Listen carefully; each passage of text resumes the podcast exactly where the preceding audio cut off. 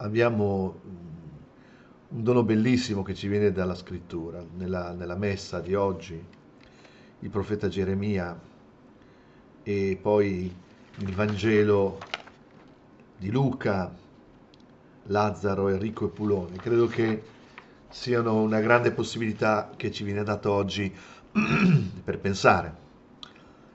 Intanto Geremia ripete quello che dovrebbe essere crescendo, maturando, diventando più vecchi, con i peli bianchi, una certezza. Dice: il Signore, maledetto l'uomo che confida nell'uomo. Confidare nell'uomo, confidare nella presunta forza, intelligenza, capacità dell'uomo, senza riconoscere che tutto viene da Dio, porta alla rovina. Dice: maledetto chi pone nella carne il suo sostegno, allontanando il suo cuore dal Signore. Ecco, il nostro cuore, dov'è il nostro cuore? Sapete che la Quaresima è sempre stata riconosciuta come un tempo di deserto, e mai come quest'anno è un tempo di deserto. Oltretutto adesso, con l'ultimo decreto, siamo veramente condannati alla reclusione, ai domiciliari, no? Così cominciamo anche un po' più a capire il dolore e cosa significa essere reclusi. Siamo più vicini a tutti quelli che magari proprio come conseguenza delle proprie colpe sono in galera. Ma, fratelli miei, se dovessimo guardare ognuno di noi, un po' di galera magari ce la meriteremmo tutti, no? Bene, questo tempo di deserto è per aiutarci a capire cosa c'è nel nostro cuore, e io non so come ve la passate voi, si vede la difficoltà della preghiera, la difficoltà del fermarsi, no? Noi siamo nevrotici pazzi perché dobbiamo sempre fare tante cose, perché la paura della morte ci distrugge, e mai come adesso il suono delle ambulanze, no? Quasi ci terrorizza. Eppure proprio dice che chi è che è confidato nell'uomo e che ha posto nella carne il suo sostegno dimorerà in luoghi aridi nel deserto, sarà come un tamerisco nella steppa dove nessuno può vivere. Chi di noi può vivere solo? Nessuno, fratelli, nessuno. Cominciamo a riconoscere il primo grosso peccato della nostra vita, quando abbiamo disprezzato i fratelli e abbiamo pensato che si poteva stare meglio da soli. Questa è una menzogna. Ancora di più ci fa capire il Signore che l'inferno è la solitudine, l'impossibilità di andare verso l'altro. Anticipazione dell'inferno, quello che stiamo vivendo, provvidenziale forse, come aiuto, grazie particolare che ci vuole dare il Signore per tutti noi. E invece dice che chi confida nel Signore, cioè oggi noi, siamo tutti naturalmente portati, se si può dire così, naturalmente, costretti a rifugiarsi nel Signore. Non vi vorrete mica rifugiare in Conte o in qualche d'un altro dei suoi tirapiedi, ecco, spero proprio che non siate così stolti.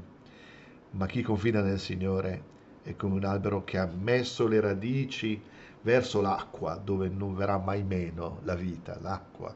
Preparatevi, domenica ci sarà un Vangelo bellissimo sull'acqua. E dice che chi è con le radici profonde verso quest'acqua, che è il nostro battesimo, che è lo Spirito del Signore, rimarrà sempre con le foglie verdi, e quando ci sarà la siccità non si darà pena, darà sempre frutti. Il problema è il cuore. Che riflessione bella sul cuore. Dice il profeta Geremia che niente è più infido del cuore, difficilmente guarisce. Quante volte il cuore ci ha fregato noi, fratelli, se ci pensate. Chi di noi può dire di conoscere il proprio cuore? Il cuore nostro è mistero a noi stessi. Chi conosce il cuore di ognuno di noi è Dio, Lui che scruta la mente, saggi i cuori, e dà a ciascuno secondo la propria condotta, dice questa scrittura, Geremia. Allora, fratelli, se davvero il Signore dovesse remunerarci solo per la nostra condotta, e senza Cristo veramente non ci sarebbe possibilità di salvezza. E allora ecco il Vangelo. Il Vangelo ci racconta l'episodio di Lazzaro e del ricco Epulone. Andatelo a leggere, il Vangelo di Luca capitolo 16, del 19 al 31, quest'uomo ricco che viveva con tante ricchezze, tante cose inutili, indossava vestiti di porpora e di lino e dava lauti banchetti e mai si era accorto di Lazzaro, questo povero coperto di piaghe, affamato, che era davanti alla sua porta. Forse i cani si erano accorti di lui, ma non certo il ricco, un altezzoso, pieno di sé. E poi viene la morte, perché fratelli, la morte viene, no? Diceva Totò che la morte è come a livella che mette tutti sullo stesso piano, e sia il ricco che il povero muoiono, però c'è dopo la morte una ricompensa, e quindi il povero va in cielo vicino ad Abramo e invece il ricco è negli inferi. Ora, il ricco vive una aridità spaventosa, che è la solitudine. I ricchi sono soli, i poveri, quelli veri che lo sanno, hanno bisogno degli altri, non possono mai essere soli. Noi siamo poveri, noi non possiamo accettare a lungo questa situazione che ci porterà a rivedere tante nostre relazioni. E quindi chiede il ricco, perché è nell'aridità, di avere un goccio d'acqua, fratelli miei. Com'è bello, come da gioia che i fratelli stiano insieme. Quanto ci mancano i fratelli, quanto mi mancano i fratelli nella nostra vita, se siete sinceri, tantissimo. Bene, dice una cosa terribile Abramo, che non è possibile dal paradiso andare agli inferi. C'è un abisso enorme, l'abisso del nostro orgoglio, di questo cuore che mai ha voluto farsi colmare della misericordia di Dio, che non ci succeda mai a noi, fratelli.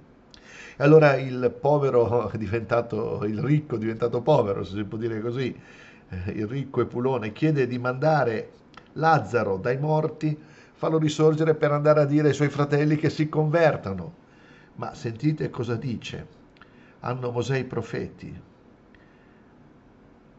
neppure se uno risorgesse dai morti saranno persuasi. Allora questa è una parola terribile.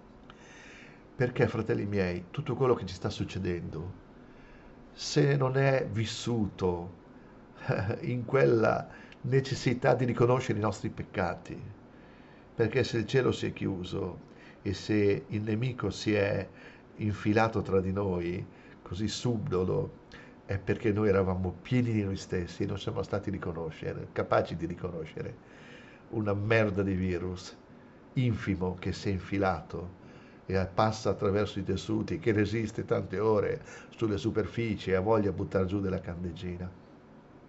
Ci vuole un'altra cosa, ci vuole l'umiltà.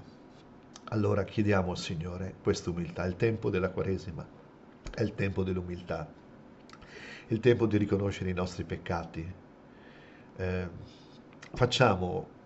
Cominciamo a fare sinceramente un esame della nostra coscienza per capire: Signore, aiutami a capire dov'è che io non ho mai visto il volto dei fratelli che mi chiedevano un po' di carità. Magari senza andare troppo lontano li scopriremo in casa nostra, no?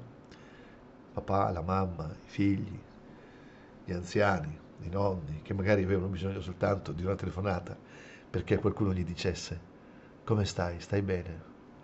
Coraggio, fratelli, non mollate, vedrete che la morte sarà sconfitta, è già stata sconfitta, Cristo è risorto. Accogliamo la parola di Dio come grazia, non disperiamo dell'amore del Signore, cerchiamo di stare bene. E adesso restate a casa, ma poi usciremo e andremo a annunciare il Vangelo con l'amore e la grazia che il Signore ci vorrà dare in questa Pasqua che sta per arrivare. Sia lodato Gesù Cristo.